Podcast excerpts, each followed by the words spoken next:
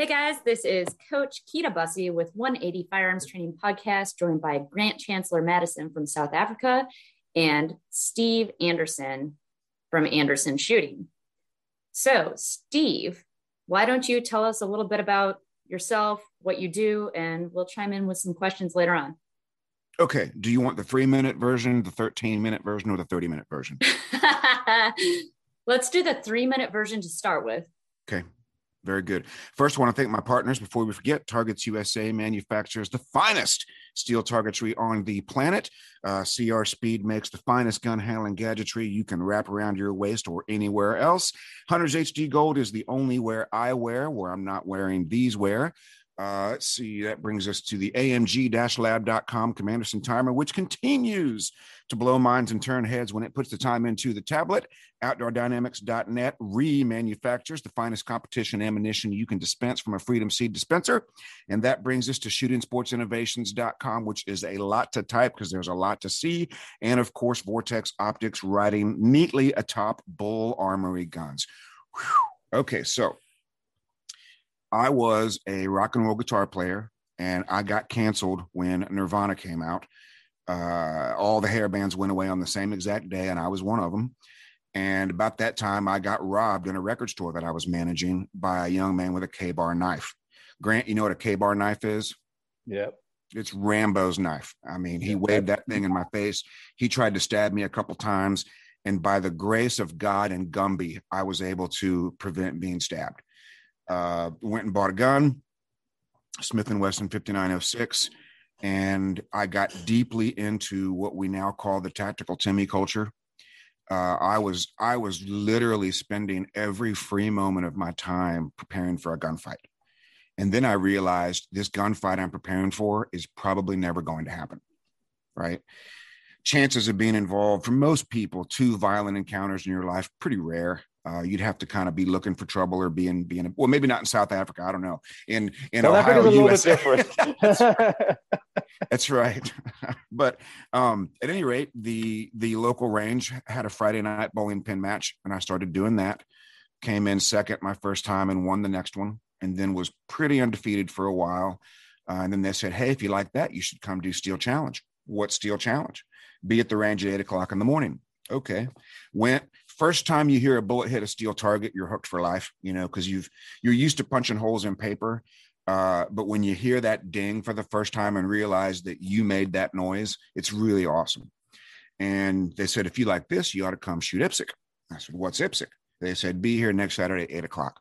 So I went on my very first field course ever. I shot every target twice, including every no shoot on the range they either didn't tell me or I was so excited I forgot, but I literally got two hits on every single no shoot. And they and, and they just doubled over laughing. So I continued to shoot uh IPSC because USPSA had just split off, or maybe it already had, and they just called it IPSC out of tradition. I don't know. But one day in the mail, I got this card that said A class production. And so I took it to my buddy Vern, who got me into this, and I said, "Vern, what's what's this?" He goes, "Well, you're an A class." I said, "What's what's A class?" So he explained it to me. I said, "What's after that, Master? What's after that, Grandmaster?" Okay, well, that's what I'm going to do then.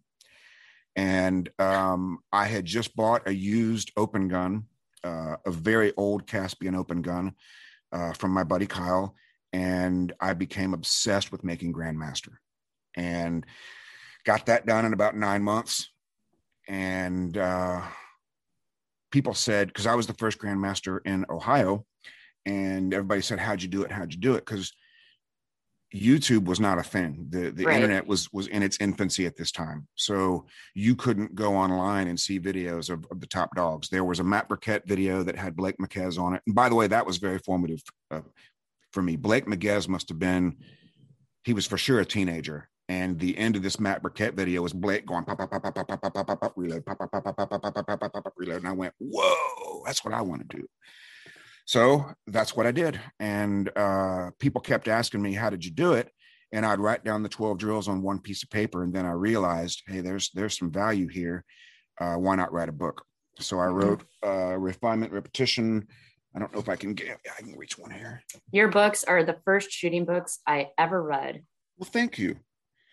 Um, so wrote this book. This was in full blown chubby Steve. That's why there's not a picture of my face. I was very heavy at this time. So no, that's why that's why my that's why me and my chins aren't on here. Um, but uh, yeah, and w- what happened after that was uh, I was dominating my local match, not because I was that great, but because nobody else was practicing. Um, mm-hmm.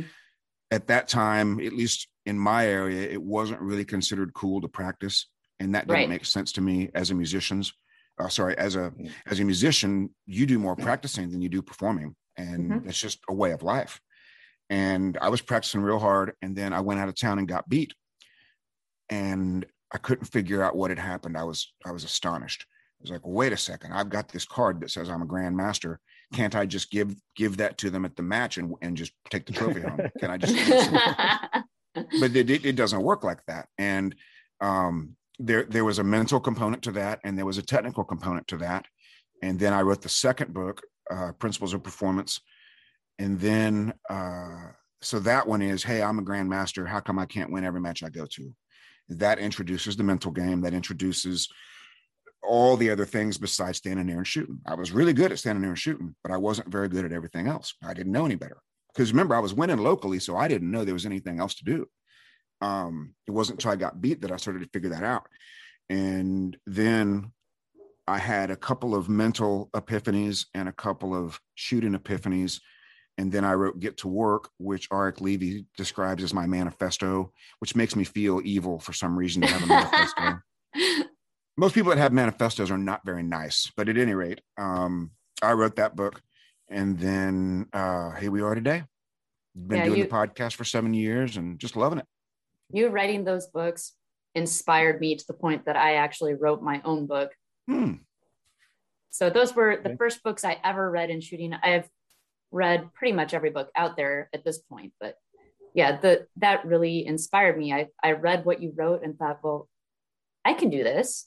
Yeah.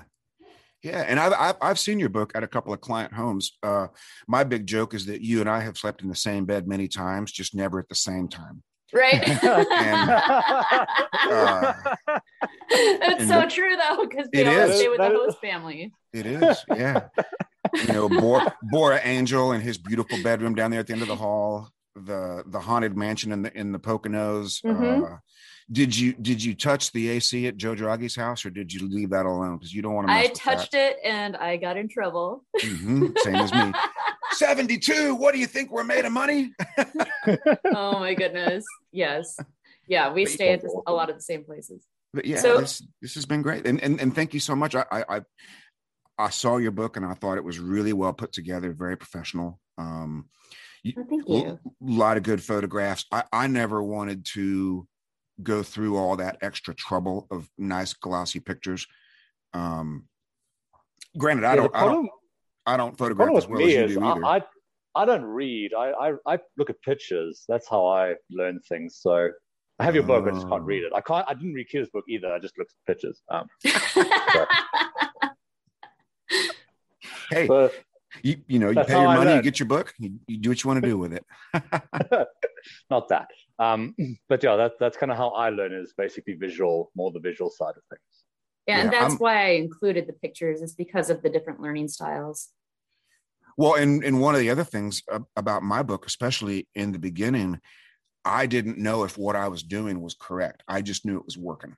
Right. And what I was so afraid of was me standing there holding my gun. And like Rob Leatham was the guy that I imagined saying, he's doing everything wrong. And I, maybe I was, maybe I wasn't. I just knew it was working. Right. You know?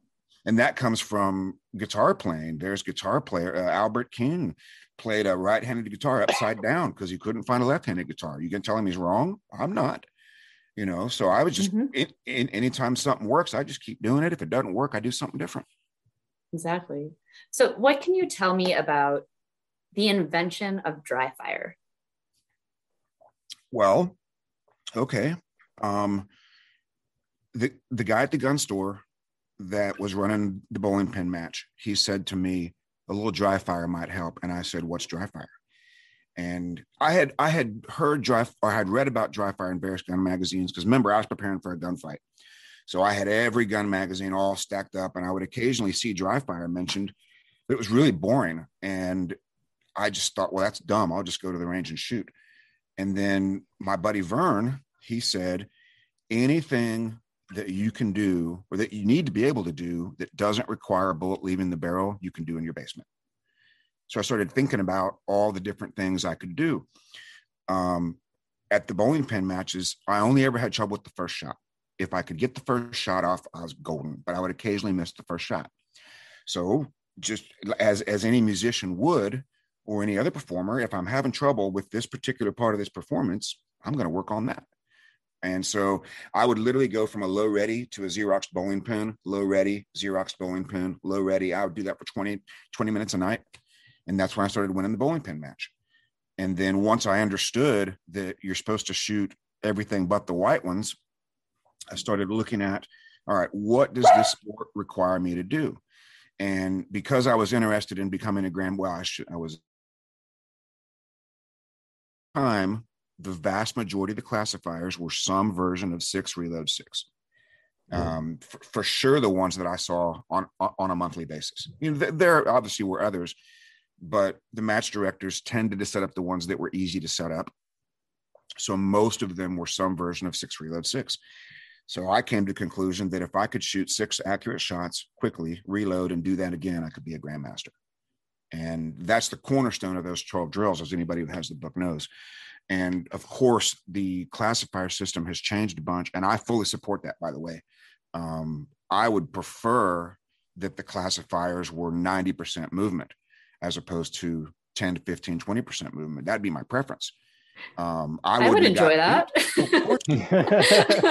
I wouldn't have got beat when I got out of town if the classifiers weren't all stand and shoot, you know. Uh-huh. And when when people call somebody a paper master, a paper grandmaster, that really gets under my skin because those folks normally don't have GM cards when they make that when they make that uh, disparaging remark. Oh, so and so is just a paper GM. Well, if if if you don't like a paper GM, then you need to change the classification system, which I totally support. I'm 100. percent All mm-hmm. I'm saying is within the current confines of the classification system that we have, a grandmaster is a grandmaster. It's as simple as that. Okay, so okay. you have a dry fire class that you teach. Can you tell me about that? Sure. What I call that is a dry fire tune up. We do that. I just did one yesterday uh, via Skype, typically. Um, and what I've learned is I, I went through great pains to write that book in such a way that it would make sense to anybody. Um, one of one of the marks of a great writer is a third grader should be able to pick it up and read it mm-hmm. just as well as a 60 year old person you know? I just assume that the, that the, the person reading the book knows nothing. And so that way everything gets explained. Now you have to actually read it grant for that to work. There's no pictures. I looked at the cover and like for some reason it didn't get better. But in in the oh the other thing is the other reason for the dry fire tune up is there's not a lot of technical recommendations in refinement repetition. There's not a lot of stand this way, hold this way, do. Because remember, I was afraid Rob Leatham would read it and go, You're wrong. You're stupid and your book is dumb. I didn't know. Um, so in the dry fire tune-up, I'm able to make a lot more technical recommendations for a lot of things that I've learned. You know, things like if if we lock the elbows, that can be a problem for wide transitions. So if you're having trouble with wide transitions, look at your elbows. And also um, the way the gun recoils. Sure.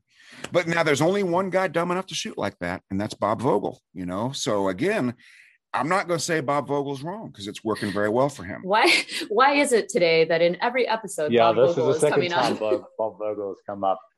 Well, well, we know his age now, so he's a great example of somebody who does things that work really well for Bob Vogel. Yes, um, he does I, things very differently. Yeah, but it works. right. I haven't. He's Albert King playing the thing upside down. It's fine. Mm-hmm.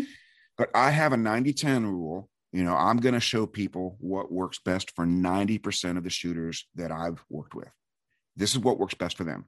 If you want to do something different, make sure it's working. Because Lanny Bassham says 90% of people are doing something and you're not, and you're having success, you're an innovator. If 90% of people are doing something and you're not, and you're not having success, you're not an innovator. you know? mm-hmm. So that's where we start. We start with what works for 90%.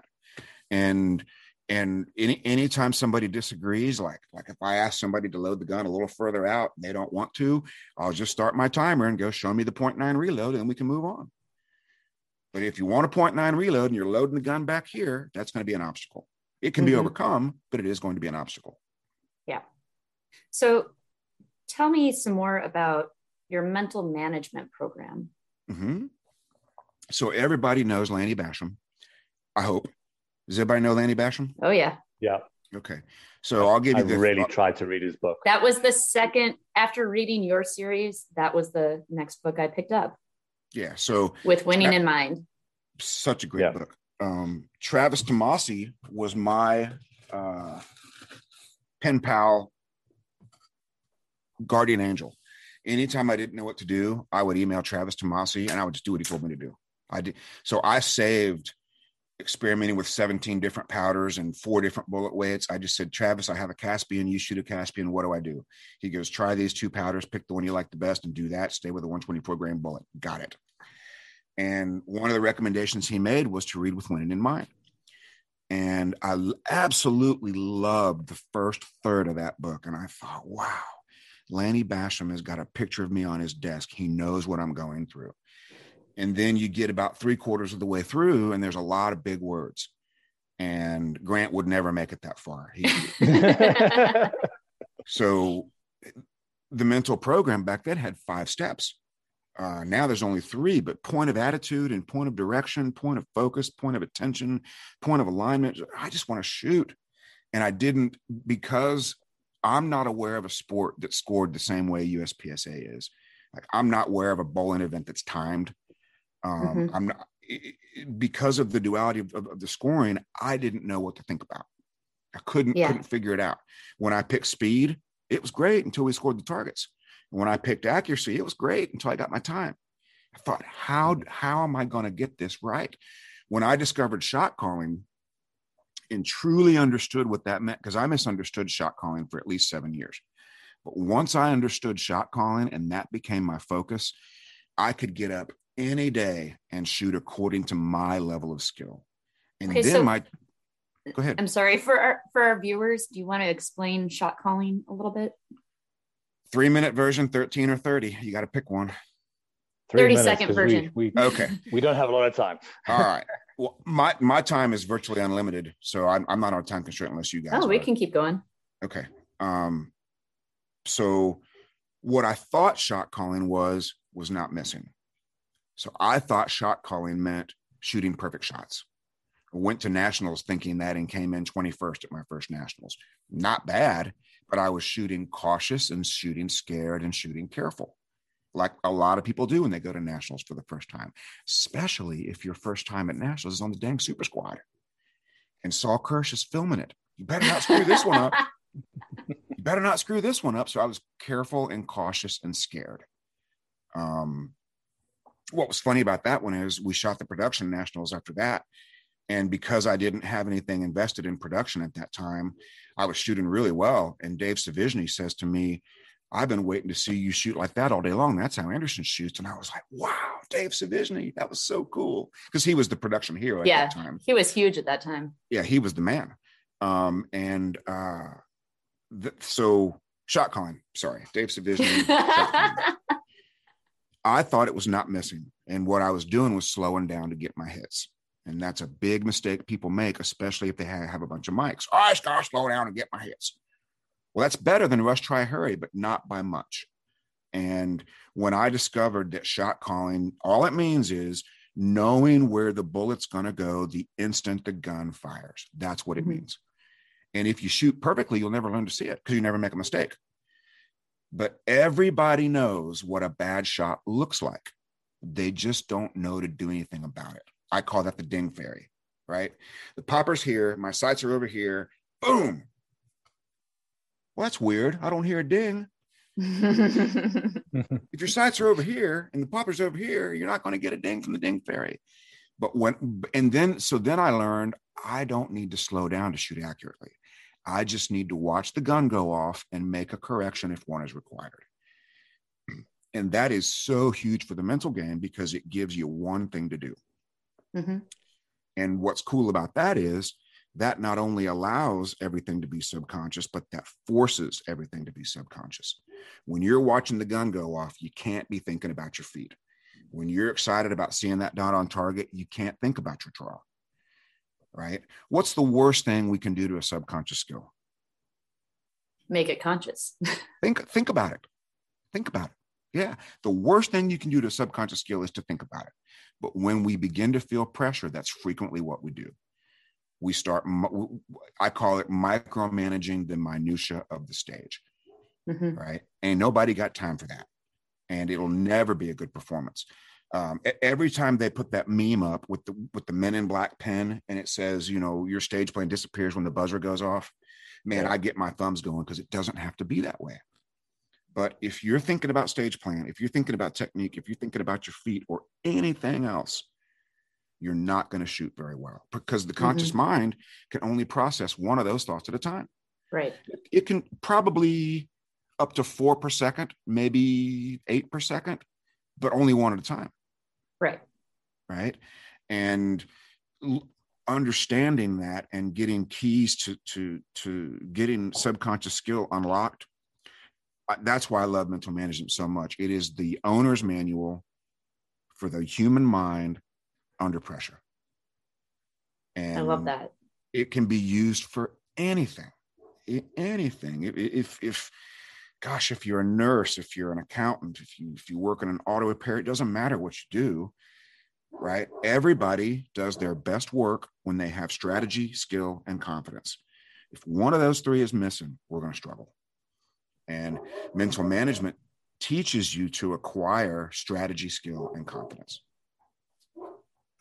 I have a student in Texas who recently took my class, and I saw he had some issues with ADHD and focusing and mentally managing himself. So I recommended he take your class, and I know he's planning to, but I said, This is not just for shooting. I think you need this for your life.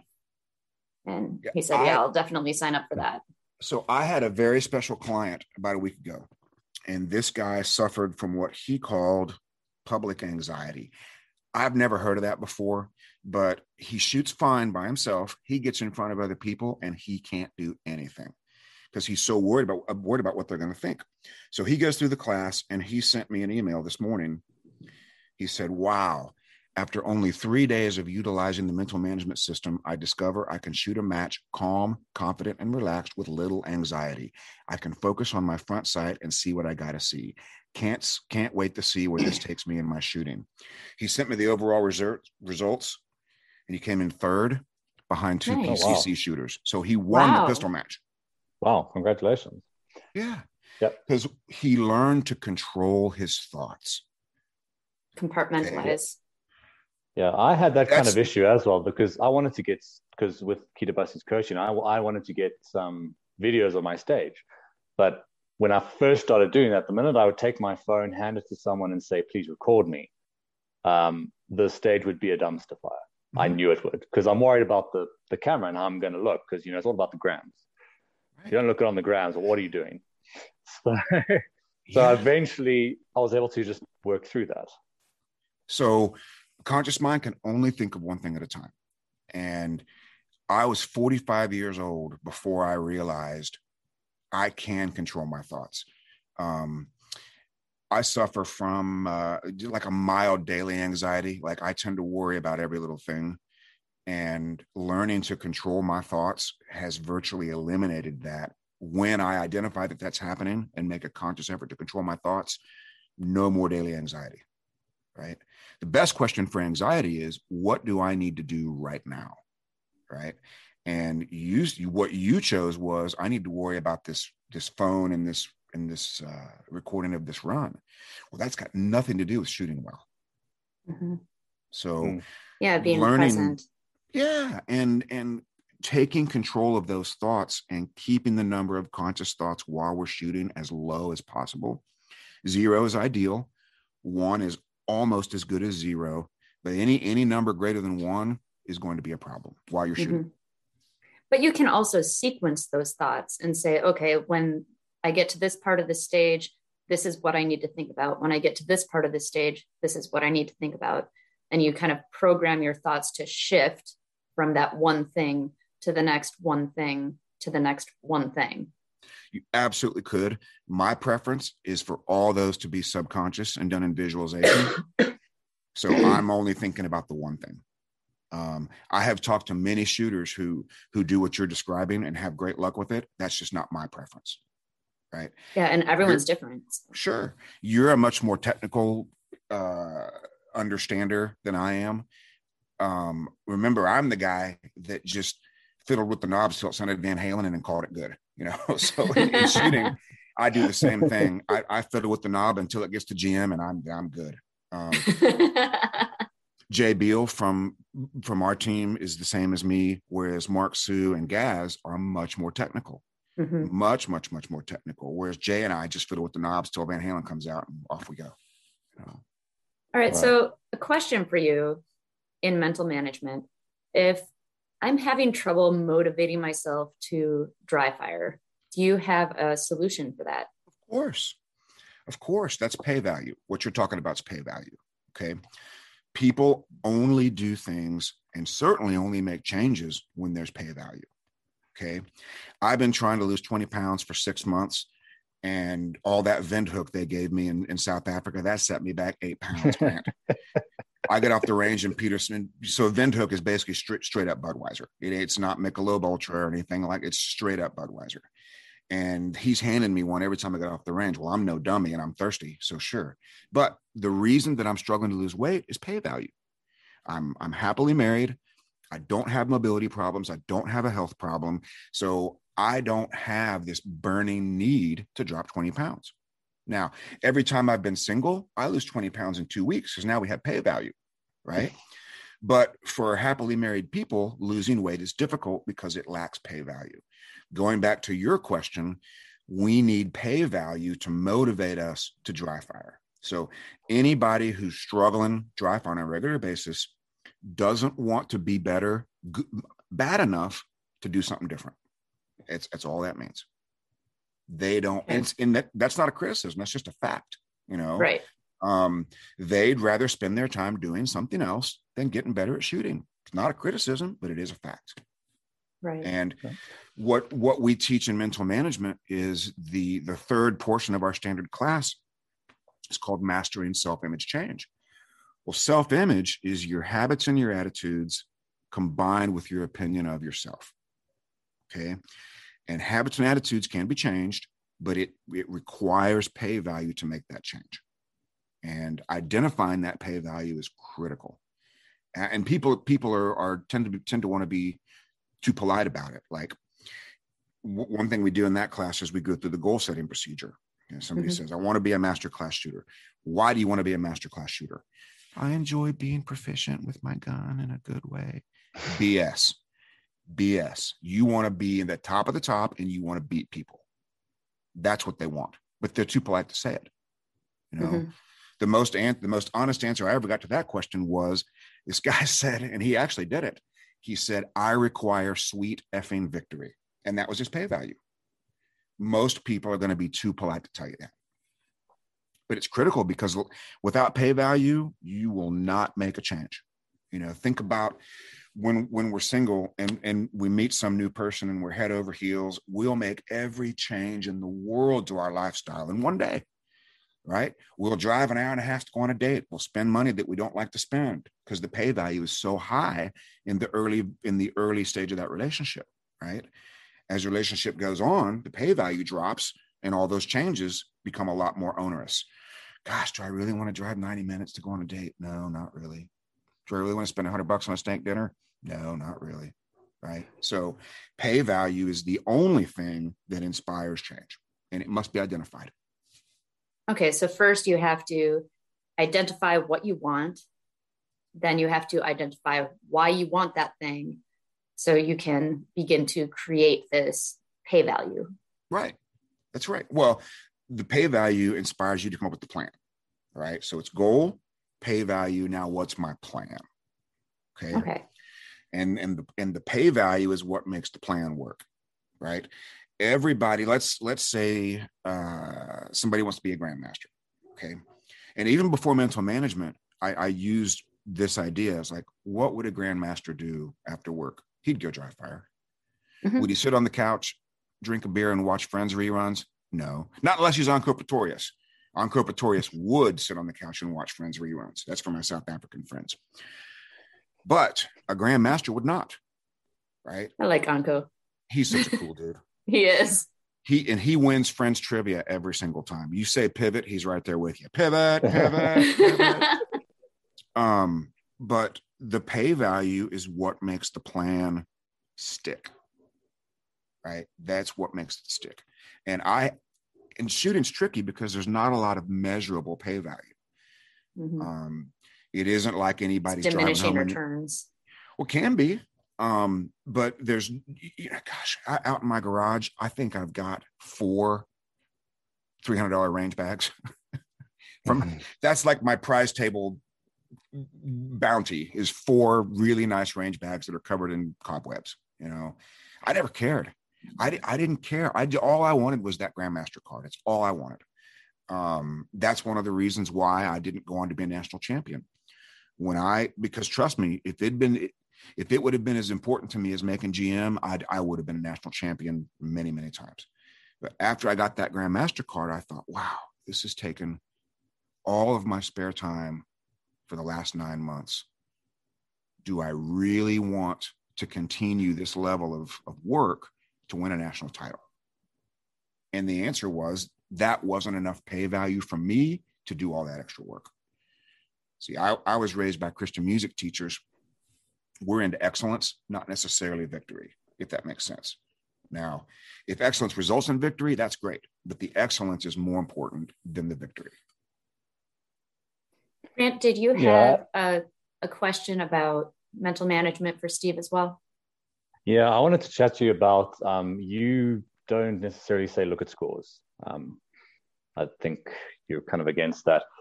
But so at Africa Champs, we had recently the uh, the production team was on the Super Squad, and I recently moved over to production. Uh, got a new gun two weeks before Africa Champs moved over to that. Anyway, probably not the greatest idea in the world, but I did it anyway because why?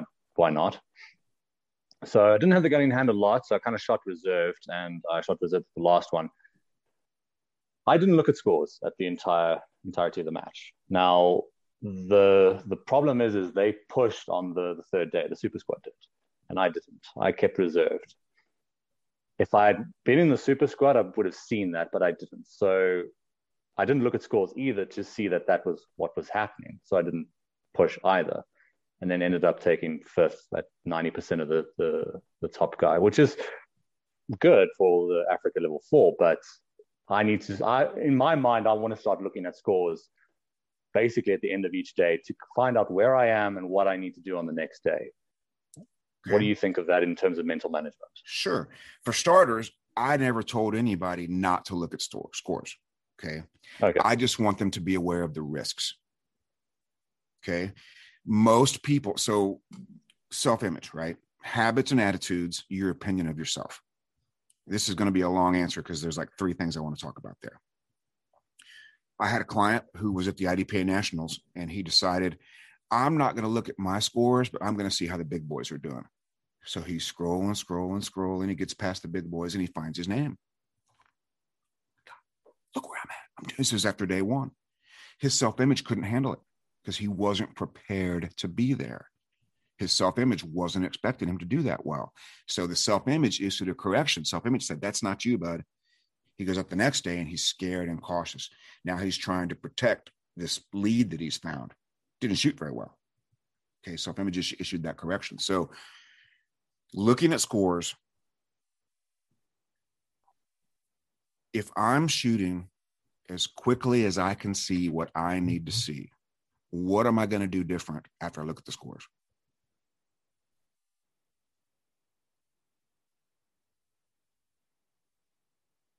Am mm. I going to shoot mm. faster than I can see what I need to see?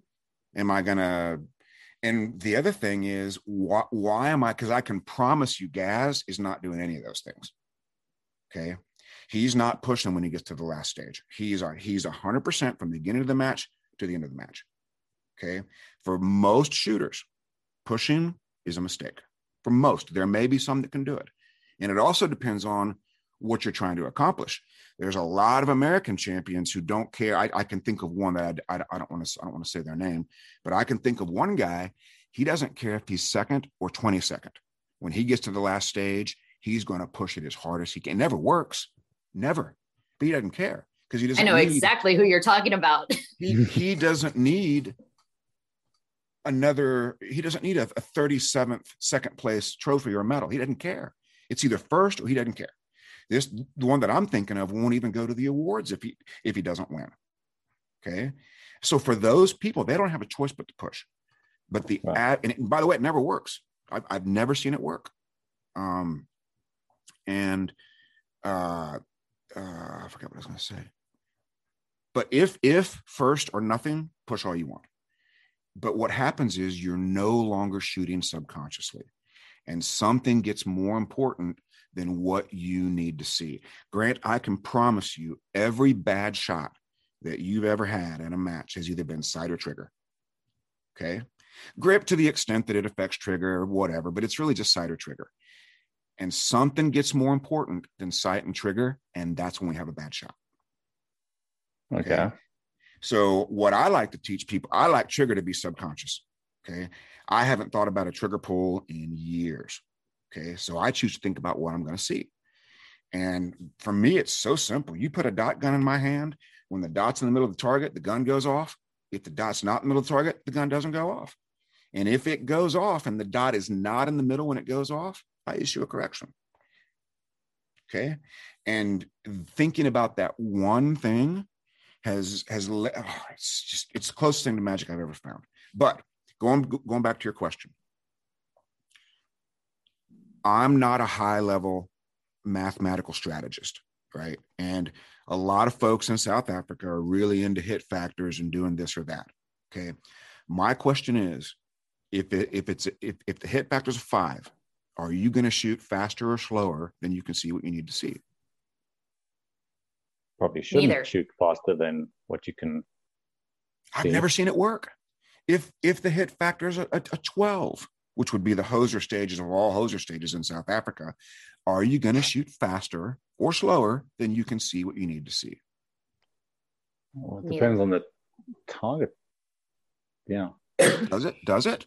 And if I you mean, disagree, I, I totally want to hear about it if you disagree, because there are people who who disagree with me. And I'm not if, saying if I can I'm put, right. If I if I can put the, the, the gun on an open target, pull the trigger twice as fast as possible, and guarantee too often. then you know why not? I don't need to necessarily see something there. You've seen something. You, you you didn't see a perfect sight picture, but I promise you, you saw something. And if you didn't, you're going to get burned very quickly.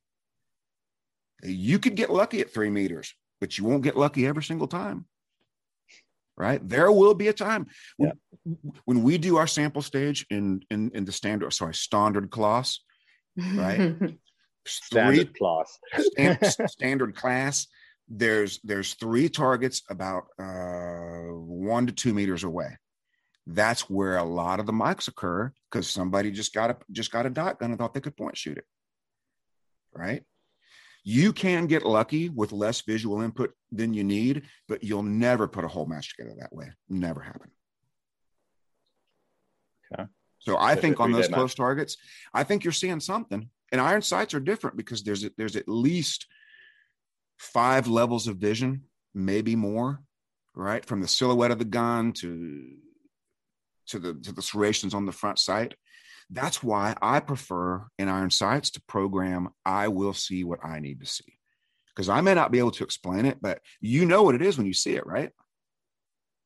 Mm-hmm. Yeah, I'm trying to I'm trying to with an iron sighted gun though, I'm trying to work on basically being 100% target focused and having the picture of the iron sights completely blurry sure. and just seeing a flash of fiber. Sure. Rob Leatham was the first one to say he shoots through the sights. He didn't tell anybody because he didn't think it was right. He was kind of like me in that regard. He was doing something that he didn't think was right. He was looking through the sights at the target. If the sights are aligned on target, it doesn't really matter what you focus on. And that's what you're doing. Okay. Okay. So he was shooting target focused. Um, I don't like to call it that term because that's not the term he would use. I just know that's how he explained it. Um, okay. And I don't I don't advocate a target focus either strictly because I don't know that it means the same thing. But I do know that if the sights are lined up on target acceptably, it doesn't really matter what you focus on most of the time. And the neat thing about okay. a slightly more target focus is now you can see the sight lift from return a lot better. If you have a hard front sight focus, like the hardest front sight focus, the front sight may disappear and recoil because you're so narrowly focused on it. But if you're a little bit more target focused, mm-hmm. you're going to see it lift and return a little bit better. And it makes it easier to call your shots. Well, it's easier to focus on something farther away than it is to focus on something right in front of you. Your eyes are just more relaxed focusing on something in the distance than something right in front of your face. Probably. And changing that focus back and forth is challenging. Mm-hmm. Um, you know, you can you can see that when we go from hoser targets to more difficult targets. The you know, accommodation. They're, they're like, bah, bah, bah, oh, holy moly. And then they, it takes them a while to kind of change that focus. Right. Um, so that's why I quit. Especially the older you get. sure. Go ahead, I mean, man. I'm, I'm pretty young still. Yes. Um, so how do you compete against the super squad when you're not in the super squad? So that's a very interesting question. I think the biggest benefit from being on the super squad would be having access to their stage plans. Yeah. Right.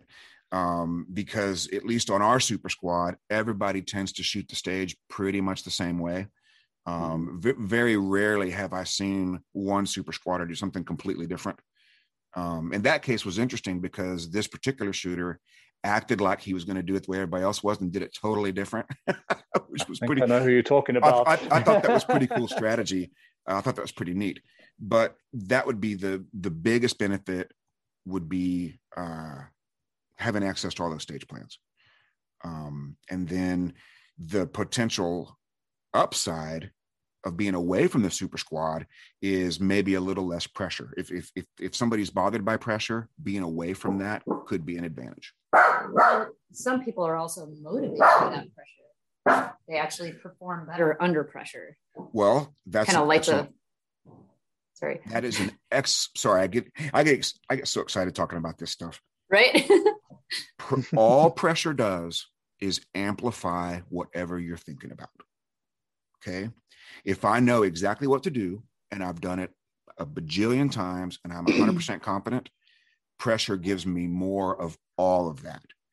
But if I'm anxious, worried, nervous, or scared, pressure gives me more anxiety, more worry, more scared. And that goes back to controlling thoughts. Okay. If we can control our thoughts, pressure will make us perform much, much better. But if we're afraid of it, guess what gets guess what gets magnified? Fear. Yeah. Right. Yeah. So hmm. at the at the nationals at the beginning of the year, I kind of shot reserve because there was a lot of hard targets and I wasn't confident on those in the super squad in standard and mm-hmm. didn't didn't do too well. Didn't do terribly. Didn't do too well.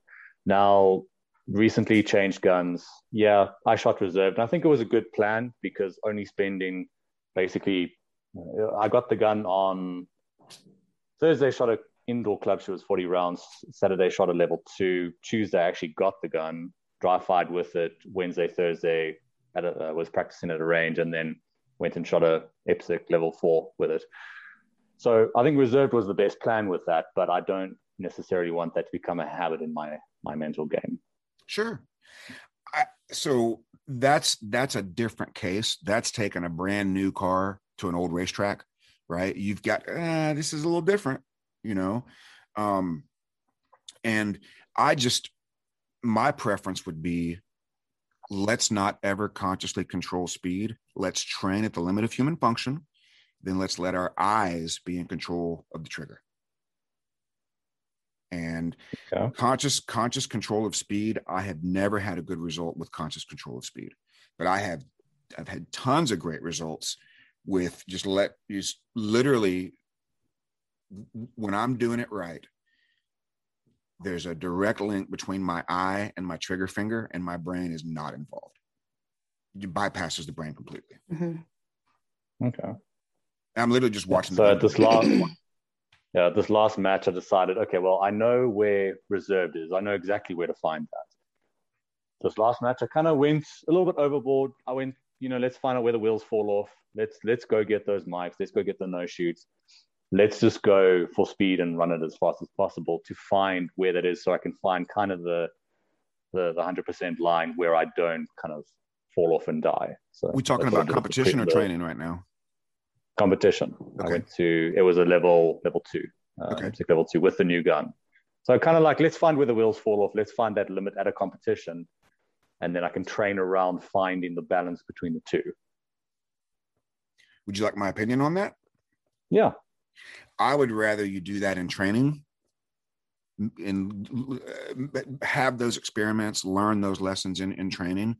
Um, Todd Jarrett tried to tell me when I first started, he said, it was the first front sight magazine. That's our USPSA journal.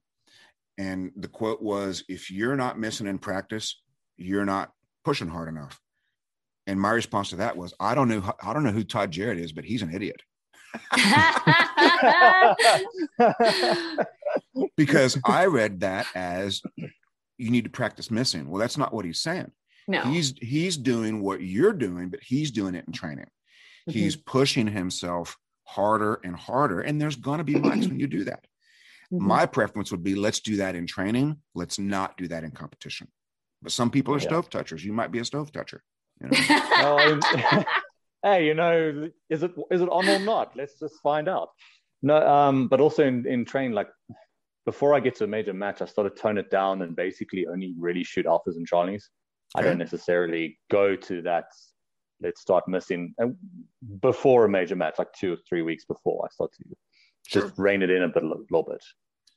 Perfect. We call I call that match mode practice, and the way the way I like to see people do that is find somebody of similar skill to to practice with, and your score is your raw time as long as there's not a delta.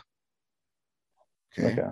That is a phenomenal way to learn to shoot what you see because against somebody of similar skill, slowing down is not an option, right? Mm-hmm. You can't, if you'd have gotten to do this with Gaz, right? You would not be able to slow down and have any hopes of, of beating him. But you can't necessarily go fast either because a delta means your run is dis- disqualified. Doesn't even count for score. Yeah. And when when we do this, it's fascinating. People start wanting to win by shooting two Charlies on purpose. And, and guess what happens? Shoot deltas. Right. That's right. And then they go, well, that's not going to work. So then they go, okay, well, I just need to tighten up my green zone. Green zone is what I call an acceptable shot. Okay. Typically, once once they do that, the alpha count goes through the roof and the winner of, of these events normally has vast majority of alphas because because Char- Charlie is too close to a delta to be acceptable, but I can't slow down, right? So we learn to see what we need to see without consciously slowing down. Yeah, that makes okay. sense.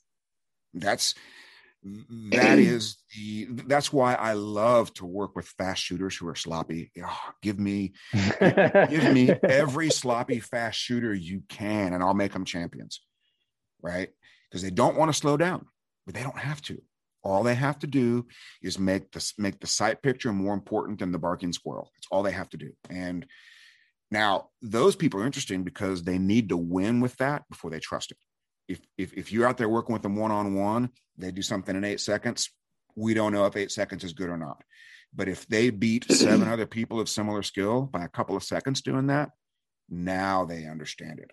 And that's um, why, that's really why classes are so important. I know a lot of people want to do one on one training. Joe Draghi was one of these guys where he wanted to do one on one training, which is great but you need that relativity you need it put into perspective you need other people there to push you. And that's why i like the class setting of well for me i have about eight people in a class. What do you have in your classes? Max of 10 yeah. So i think that's a really good number so they can push each other challenge each other and have numbers to compare with rather than one-on-one lessons. The other phenomenal thing that happens and I'm sure you see this maybe more than I do, but when we do a movement exercise, it's usually not the youngest, most physically fit person that that wins. Sometimes it is, but it's usually not the 20 year old great shape. Certainly, they're certainly not the ones that that have the most gains. Those guys might pick up 210, something like that. But you give me somebody who's 55 years old and overweight, and we cut his movement time in half compared to everybody. Oh, it's so exciting. I love it so much. Mm-hmm. Yeah, it's so Efficiency. gratifying. So, what? Tell us about all the classes, the different types of classes you teach. I I have so I'm like I don't know how to put this. There's there's a basic there's a standard class and then there's an advanced class. They're really not that much different, but the advanced class has a pretty important criteria. Okay. A 10 yard popper needs to be an easy shot if you want to do the advanced class, right? If if we can't hit a 10 yard popper on demand every single time, then you won't be able to take advantage of all the goodness in the in the more advanced class right, Right. um i don't really like to put a classification level on it b class is pretty good if we have to pick one uh, but i've seen a lot of c class shooters who can do it too um because a lot of times classification reveals more about mental game than it does technical skill but that's that's Right. but yeah we so basically what what we get is you get 17 years of experience in two days in in in, in the basic class. In the advanced class you get 17 years of experience but we do fewer exercises and a lot more reps. Um, that's the other thing that i learned in mental management or had reinforced i should say is that 100 acceptable reps are way better than 10 perfect reps and a lot of people get hung up on perfect reps and they don't get enough of them for it to be subconscious. But if we can get a thousand acceptable reps of some new technique, that is money in the bank compared to 10 perfect reps, which is virtually useless. If you want a subconscious performance. Yeah. And uh, so, so type A resists that, right? Type A is like, wow, if I can't do it perfectly, then I can't do it hmm my response to that is when you're watching your sights, your body's going to do whatever your body's going to do. And you can think about your feet, you can think about your elbows, you can think about your grip, but your shooting's going to suffer in competition. Right. So in training, let's identify what works. Let's get as many acceptable reps as we possibly can. And then let's trust those reps in competition and just shoot the gun.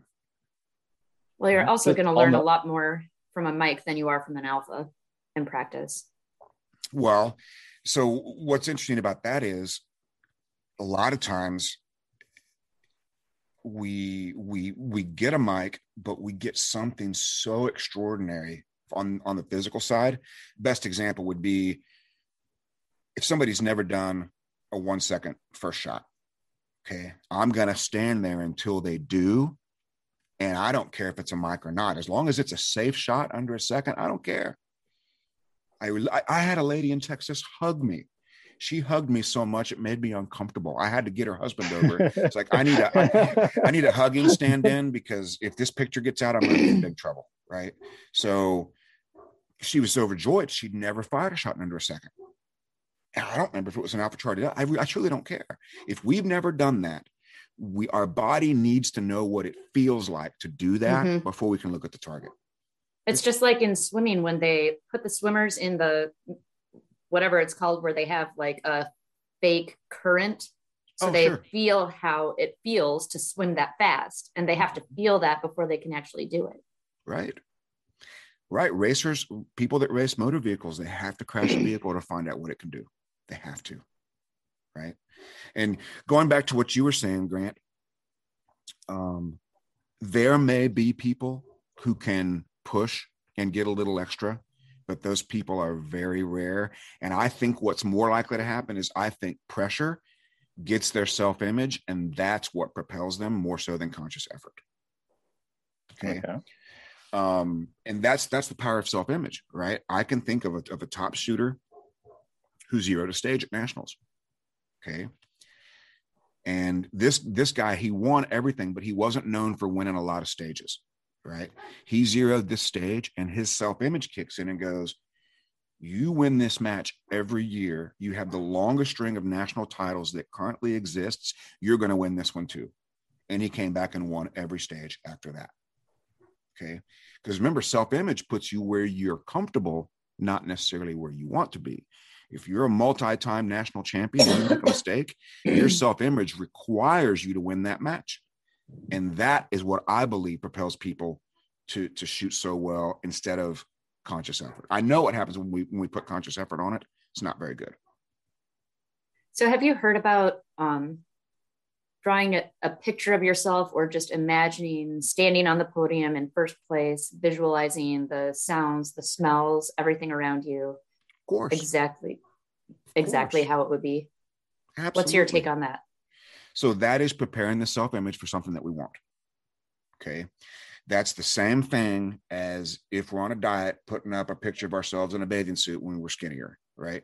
You're reprogramming the self image to be what you want instead of what you currently are.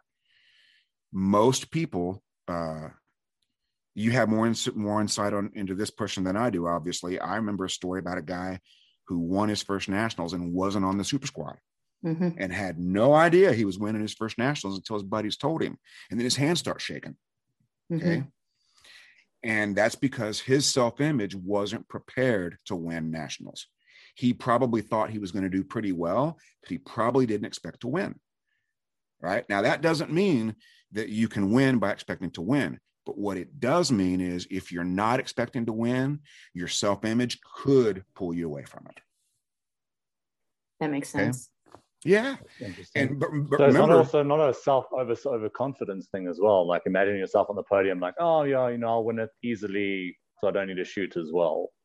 It's not like an overconfidence thing. Sure, overconfidence is only a problem if it exceeds strategy and skill. Okay. Okay. Those are the three pieces, right? I have never, let's see. I'm a I'm a very, very, very confident person. Okay. But if I go shoot an archery match tomorrow, I don't have enough confidence to, to win an archery match because I don't have any strategy, I don't have any skill. Okay. But if I practice my butt off in archery, and I and I know exactly what the wind's doing. I know everything I need to know, and then I see a shooter who I think is going to beat me. It's it's it's over because I don't have the confidence to get access to my skill. Confidence by itself won't do it, but without confidence, you'll never get access to subconscious skill. Never. Okay. okay. Are you single or married, Grant? I'm single. Yeah. Okay. Have you ever noticed that the hotter the girl is that you're talking to, the harder it is to form a complete sentence. Yeah, a little bit, to be honest. That's exactly right. Right. That's exactly right. Because you lack the confidence. You think she's out of your league. So you don't have the confidence to talk to her. So you don't get access to subconscious skill. Okay. But if you believe that she's in your league or you're in her league or vice versa, whatever you want to call it, it's no problem to talk to her. No problem. It is so now, weird that you said that because in the book that I'm writing right now, I say, I even use the same example of someone who's a four landing a 10. Mm-hmm. I actually used that example for self image. Sure. That's crazy. Because, and uh, without going too too far down that road, we know that women respond to confidence. Uh-huh. We know I don't 100% know why they do, but I know that when you talk to a girl with Swagger. confidence, sure, the doors swing wide open, and you can't fake it. By the way, because they can spot that. Now, the the magic question is, how do we build confidence? Do you know the answer to that, Grant? Uh, practice, practice, practice. You're By right. succeeding.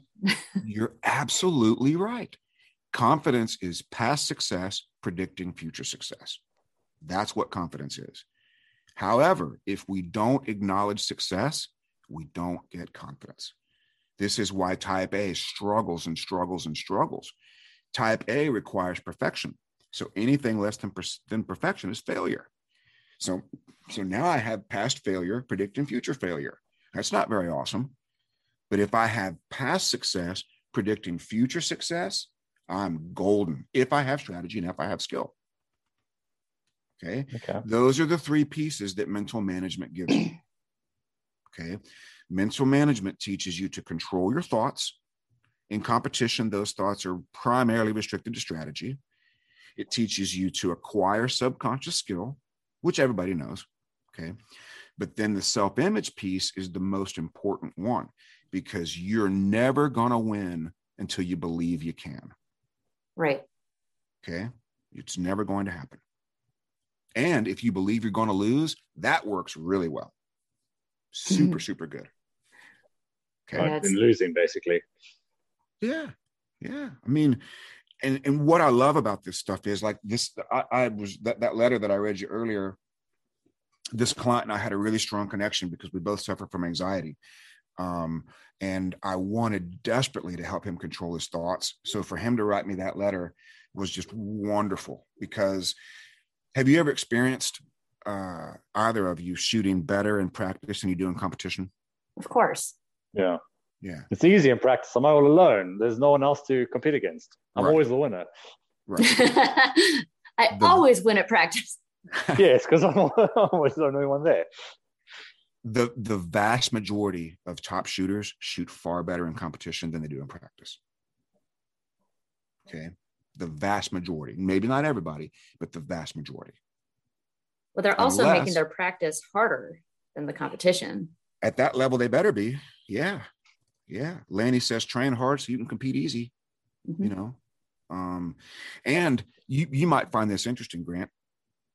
What do you think Lanny Bassham identified as the right amount of effort, mental effort, to win the Olympics? Oh heavens! If I read this book, I probably would know. Um, it's not in the book. Is it not in the book? Okay, good you have to pay Lanny a bunch of money on an ongoing basis to hear these stories. It's very expensive. Is it? Okay, maybe. Okay, well, I'll just throw a number 20%. Okay. The right amount of men- mental effort to win the Olympics is pretty close to let's just have fun today. Really? How much confidence would be required to go to a level four and say, let's just have fun today? That's a lot of confidence right there. That's, That's the ton of confidence. Correct. That's the power of self image. When you have enough confidence, I, I have a very dear friend uh, who who wants a national title, and he hasn't allowed himself to believe that he can do it. He wants it really bad, but but when it's close, his lack of belief that he deserves that title causes him to overtry. And the conscious mind wakes up and says, okay, you're not good enough to win this title, but your best chance is to let me, the conscious mind, shoot the gun. So all those hours of practice have disappeared. And it's like we literally, uh, you know. but when we believe that we deserve a national title, that's when it turbocharges your training and you get access to subconscious skill the worst feeling in the world is practicing harder and shooting worse, right? Doesn't that suck? Yeah.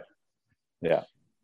Practicing more when you have a mental game problem is like doing sit ups for a head wound, right? It's literally like, oh my gosh, I've I had an accident and I've stabbed myself in the head. What should I do? I know, sit ups. sit ups are not good treatment for a head wound. And practicing more when you have a mental game problem is the same thing. All the practice in the world won't solve a mental problem.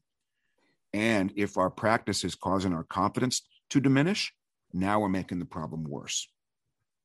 So, what is right. your solution for someone who is doubting their abilities? Maybe they didn't perform as well at a major match as they had hoped or where they set their goals.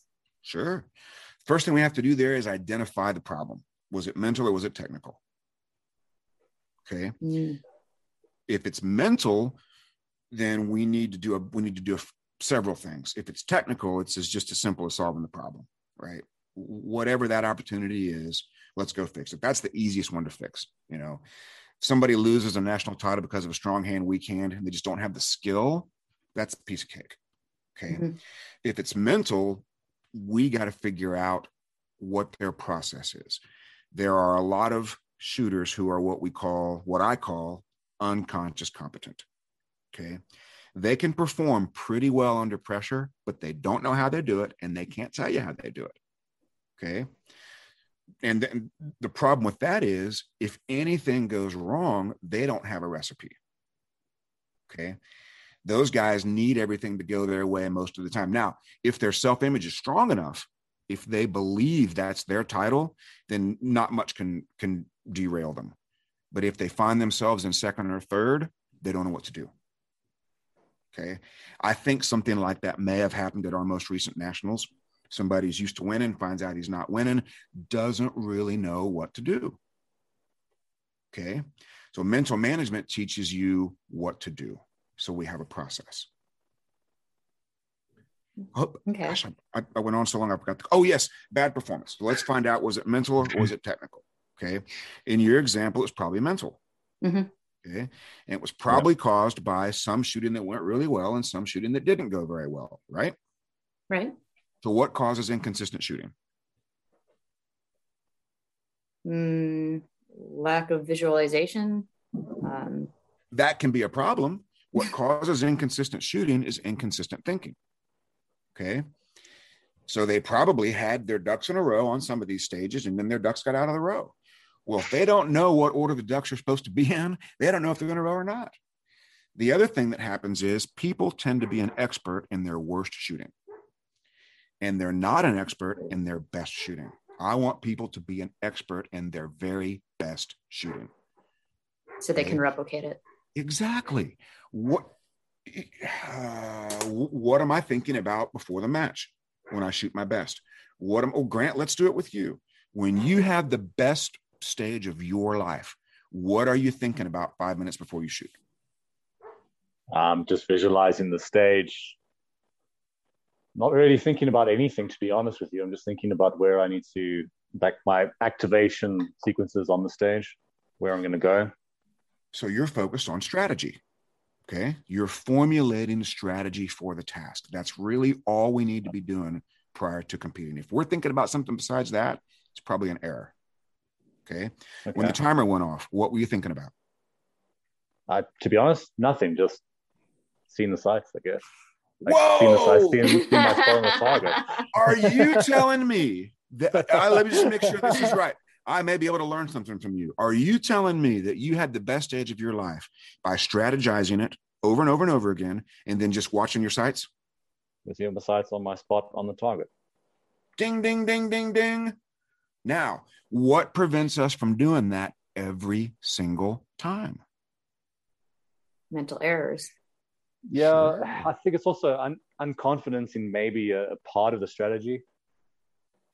Mm-hmm. Am I mm-hmm. going to the right spots? Am right. I going to the right activator position? Am I going to engage the activators in the right sequence? Right. Lack of confidence will destroy all of that. It'll destroy all of it because now you're making decisions instead of watching the sights. Now you're that that's what I call uh, future tense shooting. Okay. Well, I got these three guys here, but I'm really worried about that. Ah, oh no. right. Everybody's had that happen to them, you know. But so that's the power of controlling your thoughts. Okay. Keeping that number of active thoughts while you're shooting as low as possible. We can't promise zero, but we can for sure promise one. Okay. And what you did was you got a subconscious stage plan and you restricted your thoughts to one thing and you got a great result. One issue with that is stove touchers sometimes want more than that. Okay. You stove toucher. Sometimes a guy will do that and he'll get a great result. And then he goes, wow, that worked really well. What if I do that again, but go a little faster? Well, exactly. What if I'd run that different stage plan? I would have shaved off a second or two. Buddy, or what if I hadn't? It doesn't work something. that. It doesn't work that way. Okay, you guys use PractiScore to score your matches, right? Uh, at the majors, we're going to be using ESS. So, but yeah, most of the the club matches and then are still PractiScore. Okay. When when they put in the scores, is the machine ever going to start flashing perfect score, perfect score, perfect score? What and and and and ding and some dancing girls come around and the pom poms and that. No, they don't do that. It's not going to happen. There's no such thing as a perfect score. Outside of there's a couple of standard exercises, blah blah blah. USPSA IPSC does not have a perfect score. And your confidence is eroding because you're looking for something that doesn't exist. Okay. Take a great run and put that in the confidence bank and instead of saying that wasn't perfect that wasn't perfect that wasn't perfect i'm a disaster let's go shoot the next stage i mean pretty much yeah that's what i do but it's How's it working out for you? How's it working out? Not working out, not working out that great, to be honest. So, are you open to a change? Of course, Yeah. open to a change.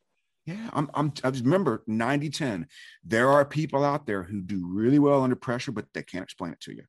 You ever seen the video where Eric Grauffel uh, got nicked by Bob Vogel on a on a pro am stage? Uh, yeah, just. When they went to the shoot off, it's like Eric had never shot a. gun. I have a lot of respect for Eric Grauffel. Okay, I'm just using this to illustrate what what what, what happens. His self image takes a beating because this isn't supposed to happen, and now he loses the ability to shoot a 10 yard popper. Remember how many extra shots he fired? Yep. Right. That's an example of conscious override. Well, I just got beat for the first time in forever. I better put the hammer down. Mm. Okay. Old Yeah. Bob's just ding, ding, ding, ding, ding, ding, ding, ding, ding. He's got a process. Okay. If we can focus on a process instead of a result, we're in so much more control.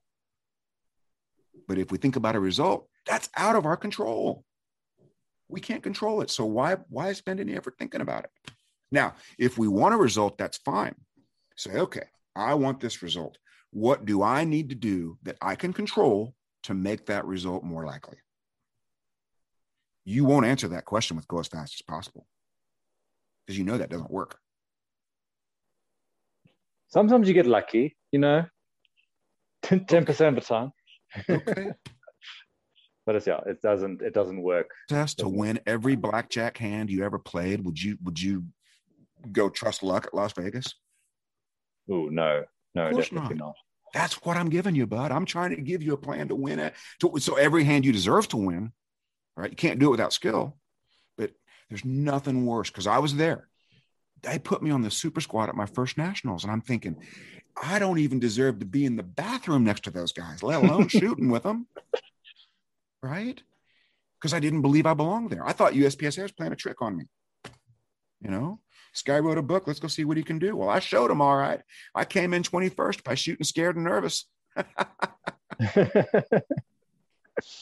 Sorry, guys. I don't mean to run away with this. I just get excited. no, I'm no, sorry. this is this is this is No, like sorry, gold. my, uh, This is golden. Battery is just, I didn't realize my computer wasn't plugged in. Yeah. There we go. But you know what? This is this is gold. Okay, so process and don't try and don't try and put the hammer down when you see them shooting well because you're just going to make a mess. Well, so that's that's a very interesting example because you don't really know what they're doing, right? You're Yeah. not there. You think they're pushing, and and maybe if you know these guys, maybe they are, but you don't know that for a fact. You like you don't. They didn't have a meeting. All right, guys, last stage with the super squad. Let's put the hammer down. Time to go fast. Probably not, but we don't know what's happening if if, if we're not there, right? Yeah. Has has somebody recommended to you that that you push really hard the third day to see what happens? no, not necessarily. Um, I was squadded with a, a really good um, production optics. Well, no, we're not squadded with him, but he was a squad ahead of me. Really good production optics shooter, and we were basically he was the only. Because we were so far but in the back, you know, squad 15 and 16, uh, and all the super squads is one, two, and three, as you know. So we were the only two that can really bounce stage ideas, stage plans, and really bounce like results off of each other. And he re- he did the whole okay, well, I'll, on the third day, I'm just gonna push a thing, push ahead, and uh, he recommended that I do the same, but I didn't. Is that Dylan? Yes, that is Dylan actually, and he actually won production optics at Okay. the level four On on the strength of his last day, on the strength of his first couple of days, or everything? on the strength of his last day because Okay. I. We, the way he was shooting, I was shooting better than him, even though he had a dart on the first two days, and then on the last day, he basically just cleaned cleaned up. He turned And- it up. Did he Yeah. go from 90 to 100 or 100 to 110? I'm not 100 percent sure on that. Okay. If he had a really great day, he may have gone from 90 to 100 as opposed to from 100 to 110. Because 110 is where the mikes are. So if he didn't have a bunch of mikes, then he probably got to 100 instead of instead of 110. He did have a mike or two on the on the third day. Okay. You know, I have an observation about this. You guys are not used to shooting three day matches that are like a marathon. So for No. all of you guys, it was sort of a mental block that, okay, I have to get through three days of shooting And I think what happened was they all paced themselves in the beginning, treating it as a marathon rather than a sprint, and maybe dialed it back a little bit because they knew it was going to be three whole days, which they're not used to doing. And then they got to that third day, they could see the finish line, and then they just shot how they shoot. Back to a subconscious performance. Right. Yeah. Okay. That's, that's, that's, very common, especially if if if something happens and we think we're out of the running, right? You ever you yeah. ever talk to somebody in a major match and hey, how's it going? Oh, I zeroed stage two. Now we're just shooting for fun. and yeah. then they, they shoot the yeah. best of their life. They shoot really well because they are now shooting subconsciously and they're not mm-hmm. overthinking mm-hmm. it. Now the wow. trick Bill is Strader do that. Oh, Phil Strader, he's such a cool guy. And it's it's it's it's so funny that you mentioned him because the stage I was gonna I was gonna give you the example of was a stage that he actually beat me on in limited. Every, every time I see him, like remember that clown stage? He goes, "Yeah, I beat you." so, is is is as quick as I can make this. I was a major match choker. Okay, I was nervous and scared, and I knew I was going to make a mistake. And then as soon as I made the mistake, I was relaxed and shot really well. Well, at this match that Phil and I were both at, I had made my mistake.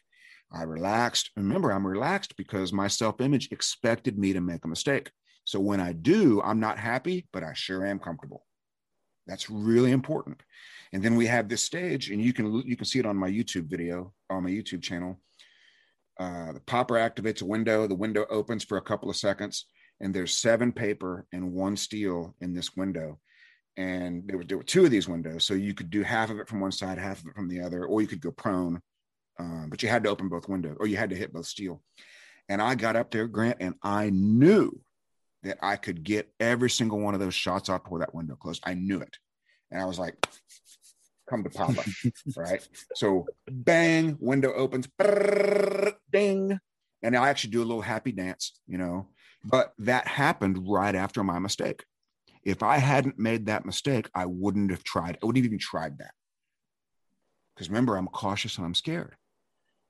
Right. But after my mistake, now I can be at 100% of my skill level. And I knew I could do it. Knew it. Okay. I've also seen guys go the other way, though, where they make a mistake and they just can't let it go and they dwell mm-hmm. on it and they carry it with them through the rest of the match. Correct. That that happens when we obsess on the mistake. Right? remember the everything we say, think, hear, read produces a picture in our mind. That picture tends to be our immediate future. So if we make a mistake and we think about it, talk about it, think about it, talk about it, that mistake stays in your head and tends to be your immediate future. So one of the things we teach in mental management is after a mistake, identify and focus on the correction. If okay. you have a bad shot on stage one, Grant, it's either sight or trigger. Okay the better the shooter is, the more likely it is to be sight. You didn't see what you needed to see for a shot. That's an easy fix on stage two. It's the easiest fix that there is, especially for a guy like you who's obviously pretty quick. Yeah, I'll try. Yeah, I just need to see what I need to see. Yeah, I think it's a good idea when you make a mistake to walk away and take a minute to mm-hmm. settle down a little bit. I tell people go use the outhouse or whatever, just walk away for a minute, then when you come back, go look at the next stage before you come back. So then, you know, you're done with the previous stage. You don't need to think about it anymore. Go take a peek at the next stage you have coming up and get your mental process focused on that so you can move forward. Correct. Yeah, you're but you're during the controlling those thoughts. But during the time you're taking your little break, that's when you accept the mistake that you made and you correct it in your brain so you can carry that with you to your next stage, the correcting, mm-hmm. and do that on the next one. Yep. So what That's... I do is is oh it's a mike. I've got 15 points down behind the winner. Now I need to focus on that. That's what I've been doing. That was wrong. Okay. How's that working out for you, bud? Ah, not great. so if you have a mike, it's either sight or trigger. Okay. Yeah. So focus on the correction, not the mistake, yeah. and now I'm behind on points. And well, so what if what if the guy you're behind? What if he has a death jam on the next stage? What if he screws up? Right? it's it ain't over till it's over. And you're you may be giving up prematurely, thinking, well, there's 15 points I'll never get back. Well, you never know what's going to happen. Mm-hmm. Right. I remember, I can't think. I, I, seem to recall it was either it was either a client of mine or or, or somebody else. Oh, it was Mark Sue. That's who that's exactly who it was. Mark Sue had trouble on a stage and he didn't let it get to him. And then come to find out that stage got thrown out. so right. Even, you just never know. yeah. It wasn't even an issue. But had he let that be an issue, if he'd given up or done something else dumb, he would have given up his performance. Come to find out the one he struggled on got thrown out. Because you it, it right. ain't over till it's over. Mm-hmm. And if you start thinking about results, you have given up control of the only thing you can control, which is what you do.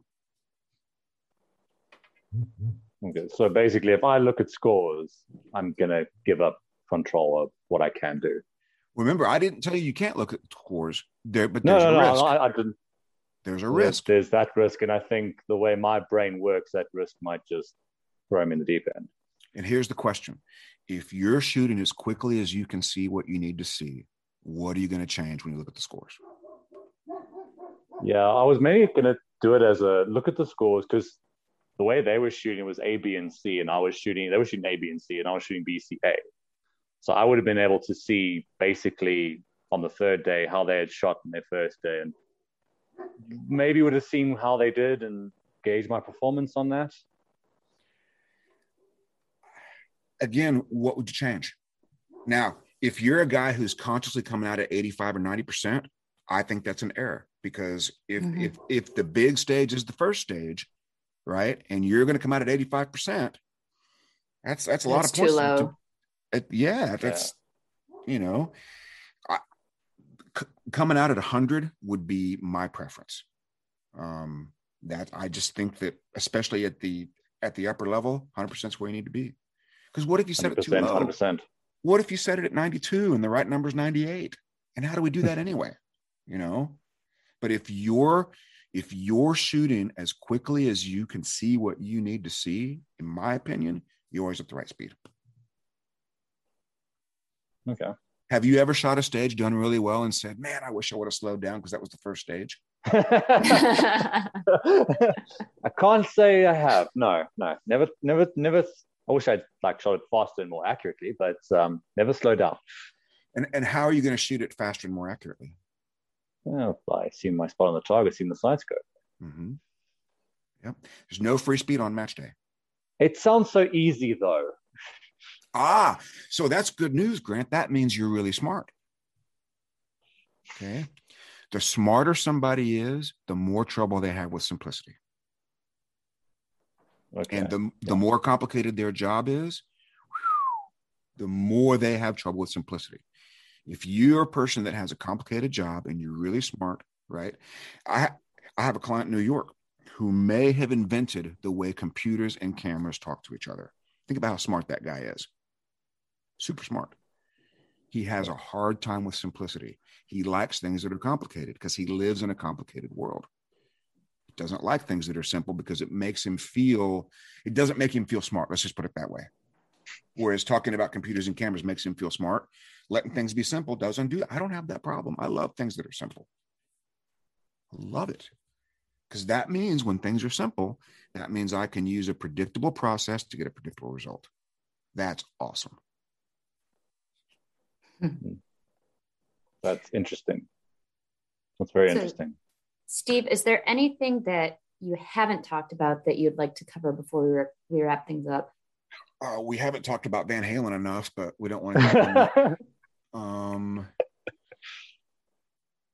yeah, there actually is. Um, I I have a program on my website now called the Anderson Insider, and it's nine ninety nine a month, and you get access to my fourth book. My fourth book is called How to Now.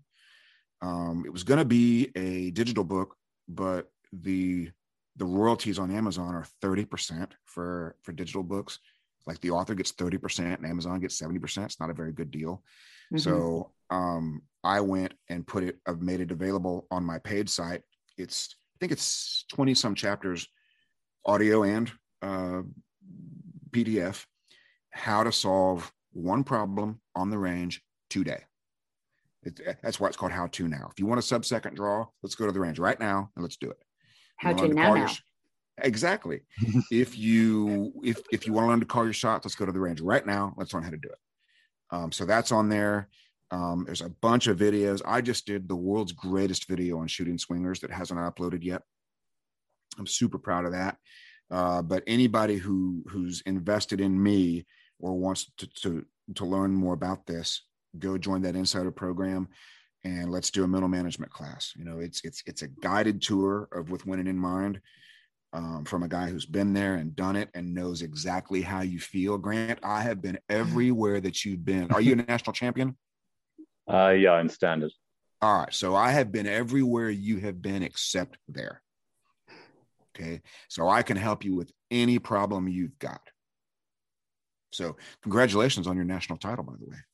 It was a couple years ago. Um, we were working on the production one now. Hang on. Thank you very much. It feels good to be a national champion. Not, it was a couple of years ago. I don't know if I can do it again. Right. Remember, learning how to take compliments is a big part of confidence. Okay. If you think about what what husbands sometimes tell their wives in the morning, Oh, honey, you look so cute this morning. Woman's like, What are you talking about? My face is on the pillow and my hair is a mess and I'm wearing your t shirt. I know I like you like that. so they take a compliment and they turn it into an insult. Damages their confidence. What should be happening is, wow, I must be smoking hot because I just got up, I'm not wearing any makeup. He still thinks I look great. I must be a I must be a knockout. That's how they should take that. Now, they don't need to go tell everybody about it. They don't need to externalize it, but they should internalize it. Right. To build confidence. Thank stuff. you, Steve. See, that was so easy. That was so easy. So easy. Oh. Yeah, that's that's really I, I don't really I, I could I could do this all day, but I gotta go right. I gotta go feed my dogs and watch the truck. So um, it's been wonderful chatting with you guys. Thank you so much for having me. Um, Thank you, Steve. This was really golden. Really, it was. Thank you so much. Well, thanks, yeah, buddy. I, I appreciate that. See, see what he did there. And I'd like to thank Da Vinci Machining for sponsoring the show. They make a very reliable PCC. And thank you so much, Steve, for coming on. We really appreciate it. Very good My stuff. Pleasure. My pleasure. Thank you, Grant. All right. Thank you, guys. We'll see oh, you on the range. There is one more thing I want to add. Oh, oh. yeah. Sorry, did you stop recording? No, we're good. No, All right. Everybody listening to this show has something that they believe they're great at. Okay. May not be shooting, but it's something. It's usually their jobs. So what that means is they know what they're doing. They've got strategy. They've done it a bunch. They've done it for 20 years and they believe they're going to be successful. They have strategy, skill, and confidence. Anybody who's great at their job has those three things. I'm great at my job and I've got those three things. Anybody who struggles with their job is missing one of those. Either don't know what to do, haven't done it very much, or they don't believe they can be successful. Like me with my chainsaw. I'm a good example of that. Don't don't like it. Okay. I'm a little afraid of it because I like my fingers. But if we have strategy, skill, and confidence, we're golden. That's what I want to leave you with. All right. Thank you so much, Steve. Awesome. Thank you. All right, guys. Have a great day. Yeah, you too. You have a good one. Go feed those dogs. Cheers. cheers. Yeah. Bye bye.